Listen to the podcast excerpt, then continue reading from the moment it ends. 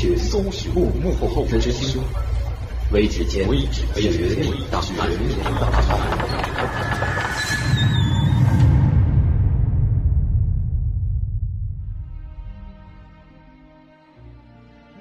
还原事实，探索真相，欢迎收听今天的《绝密档案》，我是大碗。我们经常会听到有一些具有超凡能力的人，在这些人中，有一些人能够不借助任何外力，就能够飘飘然的从地面升起来，在半空当中漂浮。据说，在我国的西藏。还有印度的一些地区，都有掌握了这种神奇的飞行法术的人存在，而且有的人还专门拍摄下了影像资料，来证明他们的真实性。二零零九年，一名俄罗斯人在树林里遛狗时，偶然间拍到了一名女童在树林中自由飞行的画面。这起事件后来被称作“飞天女童事件”，也在此后又一次引起了人体漂浮术的热潮。曾经有人做过计算，人类没有翅膀，如果想利用上肢的力量飞起来，那人类需要空心的骨骼，还有大量的体内气囊。再加上增长两倍的胳膊和缩短一半的腿，如果要另外在后背等其他部位长出翅膀，那么在人身上就又会多出有更多的突出的肌肉块。这么来看的话，传说中的天使也许并没有那么漂亮。在希腊的神话传说中，工匠伊卡洛斯父子曾经使用蜡制的翅膀飞到了空中。但飞上天的伊卡洛斯由于离太阳太近，蜡制的翅膀被晒化，最终坠落而死。就是这样的一个充满想象力的故事，早在文艺复兴时期，就曾经。让一位天才少年热泪盈眶。长大后，他虽然是成为了一名画家，但是从来都没放弃过飞行的梦想。而这位少年就是人类史上的天才，意大利的万能巨人莱奥纳多·达芬奇。出于对飞行的向往。达芬奇曾经设计过蝙蝠翼状飞行器，这是一架巨大化的简化版扑翼飞机，机翼展开能够达到十一米。达芬奇希望能够借助这架机器，利用人类上肢摆动的力量，像鸟儿一样飞到空中。可是这项发明最终不但没有成功。反而还搭上了他助手的一条性命，年纪轻轻的就摔死在了山坡上。在这架飞行器失败之后，达芬奇还设计过另一架类似的飞行器。飞行员背负着这个巨大的飞行器，通过不停的蹬一个动力滑轮来驱动，而这个推动力。又通过手摇曲轴得到放大，同时向飞行装置来提供动力。可是这个设计最终也只是纸上谈兵。尽管达芬奇对能量传输做出了很精细的分析，可是飞行器和人体的重量过大，人体能提供的力量却很小，根本就不成比例。另外，扑翼飞机本身翅膀过大，扇动起来所受的空气阻力也会非常巨大，因此综合来看，这根本就不是一种实用的设计。五百年后，二零一零年的八月二号，加拿大的一名航空工程师发明了一种可以真正的振翅飞翔的人工动力飞行器，类似达芬奇的第二项设计。可是这项发明虽然是成功了，但是仅仅只能在空中飞行十九点三秒。而且值得一提的是，飞行员为此还进行了一个多月的严酷的腿部训练，而且在飞行实验结束之后，休息了整整一周，这名飞行员才恢复了体力。对这名飞行员来说，其实没有摔死就已经很幸运了。既然不能像鸟儿一样，自由自在的用翅膀飞翔，那么有些人就认为，在空中漂浮一阵子，难度总该小一些了。于是就有传说说，很多瑜伽修行者都能够在空中漂浮。甚至还有报道说，在一九八六年的美国华盛顿，曾经还举办了一场瑜伽飞行大赛。当时有二十多名修行者参加了比赛，他们最低的升空高度也达到了零点六米，最高的有一点八米。可奇怪的是，这一次比赛却只留下了几张照片，并没有任何的影像记录，而且比赛时间距离现在也只不过就是刚刚过去了三十年。通过照片，我们也可以看出来，当时的参赛选手都还很年轻。可是现如今却没有任何一位当年的参赛选手在赛后继续从事这门绝技的表演。因此，很多人就认为，这一次比赛有很大的炒作嫌疑。而且，当时的世界各地也正好是处于神功热时期。在当时的中国，也出现了很多所谓的大师。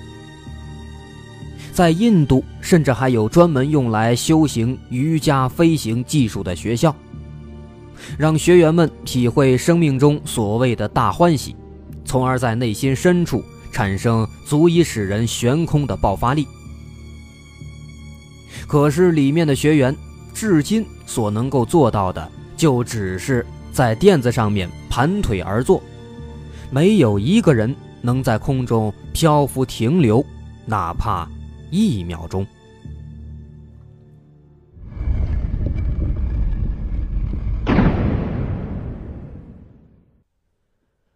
很多电影中的超能力者，都有靠意念移动物体，甚至让自身漂浮的能力。在我们的现实生活中，据说也有人拥有这样的能力。关于这个问题，有人专门向脑电波方面的专家进行过请教，得出的结论是：精神力通常是无法直接转化为明显的物理力量的，即便是通过放大设备，也仅仅能做到可观察的程度，很难做到能够推动物体的程度。按照牛顿定律，要想让精神力大到能够把人体抬离地面，需要至少略大于体重的上升力。可是依照力学的基本原理，单一的物体，包括人的躯体，是无法产生力的。那这么大的上升力，要从哪里得到呢？有传闻说。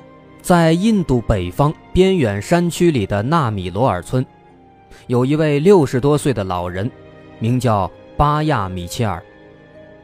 他修炼瑜伽已经有四十多年了。据说他的身体能够在山林上空漂浮半小时之久。美国物理学家卡莱曼斯教授，曾在印度各地从事研究多年。在得知这个消息之后，他决定去拜访这位老人。和他同行的有印度的生物学家辛格米巴尔教授、人体功能学者雷曼尔博士，以及美国《科学与生活》杂志的记者等等。当卡莱曼斯一行人到达之后，拜会了巴亚米切尔，并且邀请他展示一下人体漂浮的奇术。第二天一早，卡莱曼斯教授等人聚集在米切尔家门前，架起了录像机以及各种探测仪器。巴亚米切尔盘腿坐在门前的一块薄毯上，闭目养神。大约在二到三分钟之后，只见他的身体轻轻上升，大约升到了十米的高度。之后，他改变了盘腿的姿势，伸出双臂，开始旋转式的飞翔，漂浮在半空中，进入了浑然忘我的状态。卡莱曼斯教授通过探测器，发现从他的身上。能够喷出气体，可以将自身托起。这个原理和火箭推进器类似。可是，足够托起人体半个小时的大量气体，是从哪里来的呢？而且，我们在互联网上以及其他文献中也找不到任何关于这次拍摄的录像资料。也没有各位拍摄参与者的更详尽的资料。那么显然，这很可能是一次不高明的炒作。此外，尼泊尔的一些僧侣据说也可以盘腿悬浮在半空中。据说他们是使自身达到和地上的岩石相同的振动频率，从而进入悬空状态。可是学过物理的人都知道，相同频率是只能震碎岩石的，而不会产生不接触的受力效果。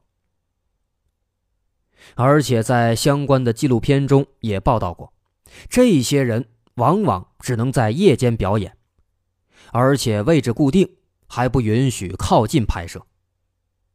那么这么来看的话，这应该也是一种魔术。因此，从目前的研究来看，靠精神力来抗衡地心引力，仍然是天方夜谭。那么，我们再把目光放回印度街头，经常能够发现表演瑜伽人体漂浮术的人，他们往往都是盘着腿静止在空中，但是。都需要拄着一根杆子，而且在漂浮前还要用帷幔把自己挡住一会儿，似乎有什么不可告人的秘密。没错，这些人确实是使用了道具，他们手中的那根杆子其实是固定在地上的，另一头连着一个贴合人体曲线的铁架，铁架。从表演者的袖子里穿过去，延伸到他的臀部，然后还连接着一块大铁板，让这个人可以舒舒服服地坐在上面。宽大的印度长袍挡住了这些机关，地面上的摊子也掩盖了固定在地面上的道具，这让他们看上去就好像真的能在几个小时里都仅靠一根棍子。就支撑身体悬浮在半空当中。也有更厉害的魔术师，能够仅仅用一只胳膊贴着墙面，就能够在高空中不掉下来。这也是用衣服中的支架和假胳膊来达到的效果。已故的巨星迈克尔·杰克逊在表演时。将特制的鞋子鞋跟上的凹槽固定在舞台特定位置，从而做出前倾的高难度动作。这和这些魔术其实是有异曲同工之妙的。不过，估计杰克逊当时自己也没有想到，他这项本来是障眼法的技能，却让很多狂热的粉丝青年们也的确模仿出了这项杂技。正是因为有了这些障眼法，使得靠意念移动物体、读心术、意念控制行为，还有空中漂浮术等等超能力，至今都没有得到主流科学领域的认可，反倒是引起了魔术界的兴趣。很多魔术师都能在众目睽睽之下从地面腾空而起，那他们？又是怎么做到的呢？有些魔术师能在舞台上来回飞行，而且确实看不到有支撑物。这其实也很容易，只要用两根结实的细线系在腰的两侧就可以了。至于在飞行中为什么能够穿过铁环，那只是利用错觉。把铁环在细线的周围绕了两下。还有些魔术师可以在空中漫步，其实也是利用了细线在走钢丝罢了。当然，他们也一定要有出色的杂技功底。那么除此之外，最简单的人体漂浮，则是利用观众观察角度的错觉。比如魔术师侧身对着大家，悄悄地把内侧的脚从鞋子里抽出来，用内侧脚跟和外侧脚夹住鞋子，内侧脚尖点地，就能够形成一两秒漂浮的效果。用镜子映照半边身体，形成对称的完整人形，只需要将一侧身体离开地面，也能够使观众感受到。漂浮在空中的错觉。美国的悬浮魔术大师克里斯·安吉尔，把裤子中的假腿翘在空中，自己单腿着地，从背后看，也是着实欺骗了不少的观众。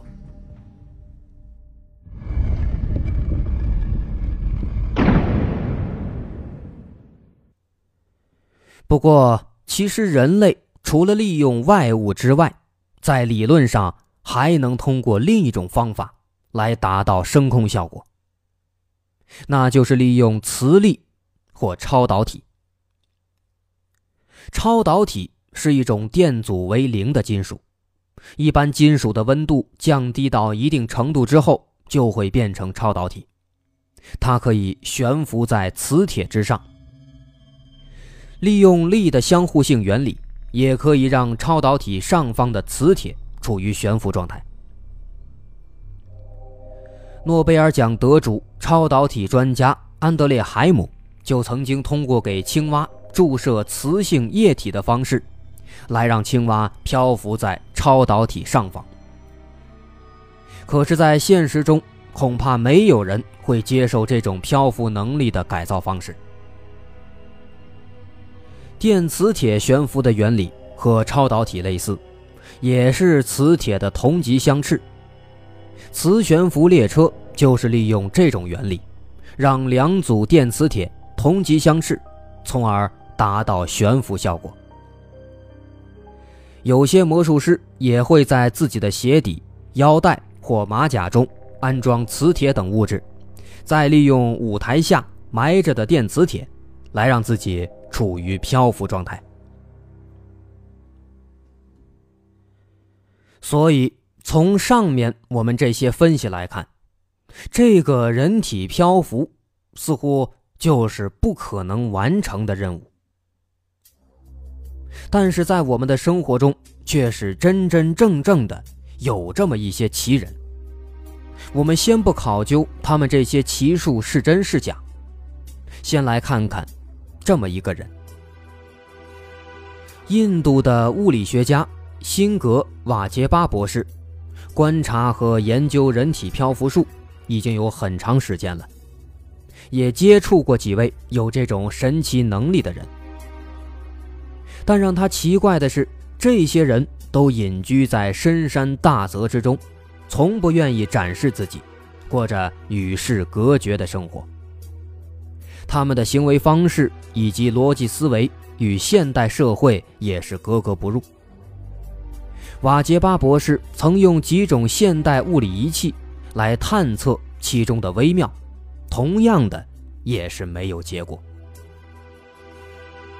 此外，印度的军事学家也早就注意到了人体漂浮术的存在，并且还设想能够把它们用在军事作战上，来组织一支超人军队。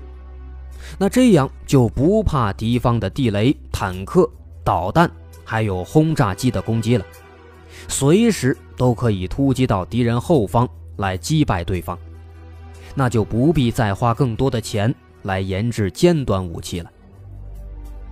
这种想法是美好的，但印度的一些科学家却认为，这样的想法是很难实现的，因为当前科学家尚且都弄不懂人体漂浮是如何形成的，更别说让士兵们来练习这种秘术了。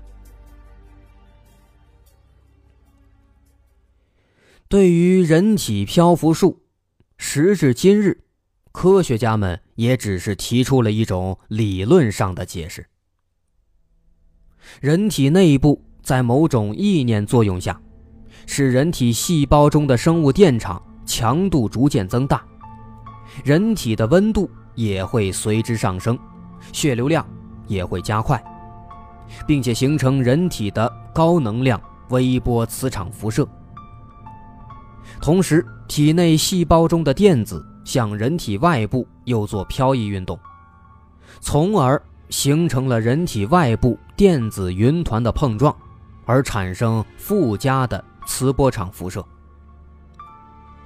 然而，这种附加的磁场又会与人体内部的磁场产生合力，来同时作用于外界物体。这种合力的隐形磁场。与地磁会产生一种斥力场，而这种斥力能够摆脱地心的引力场，从而使人处于漂浮状态。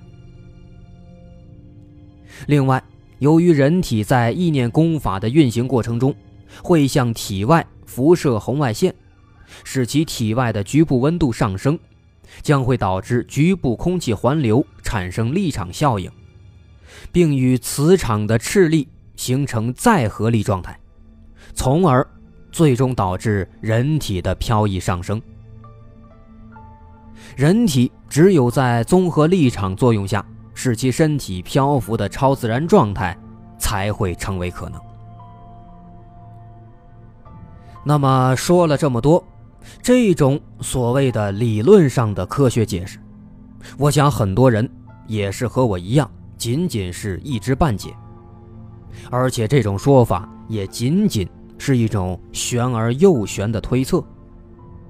至于人体悬浮到底是怎么达成的，这种秘术到底存不存在，至今都是一个问号。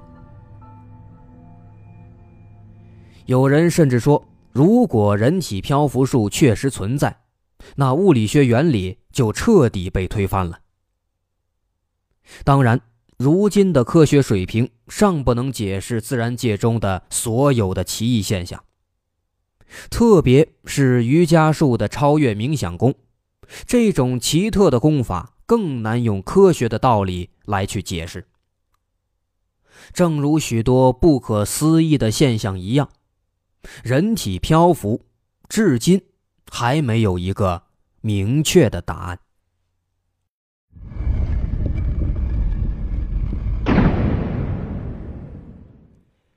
好，今天的绝密档案就到这儿。我是大碗，在节目的最后，祝大家元旦快乐！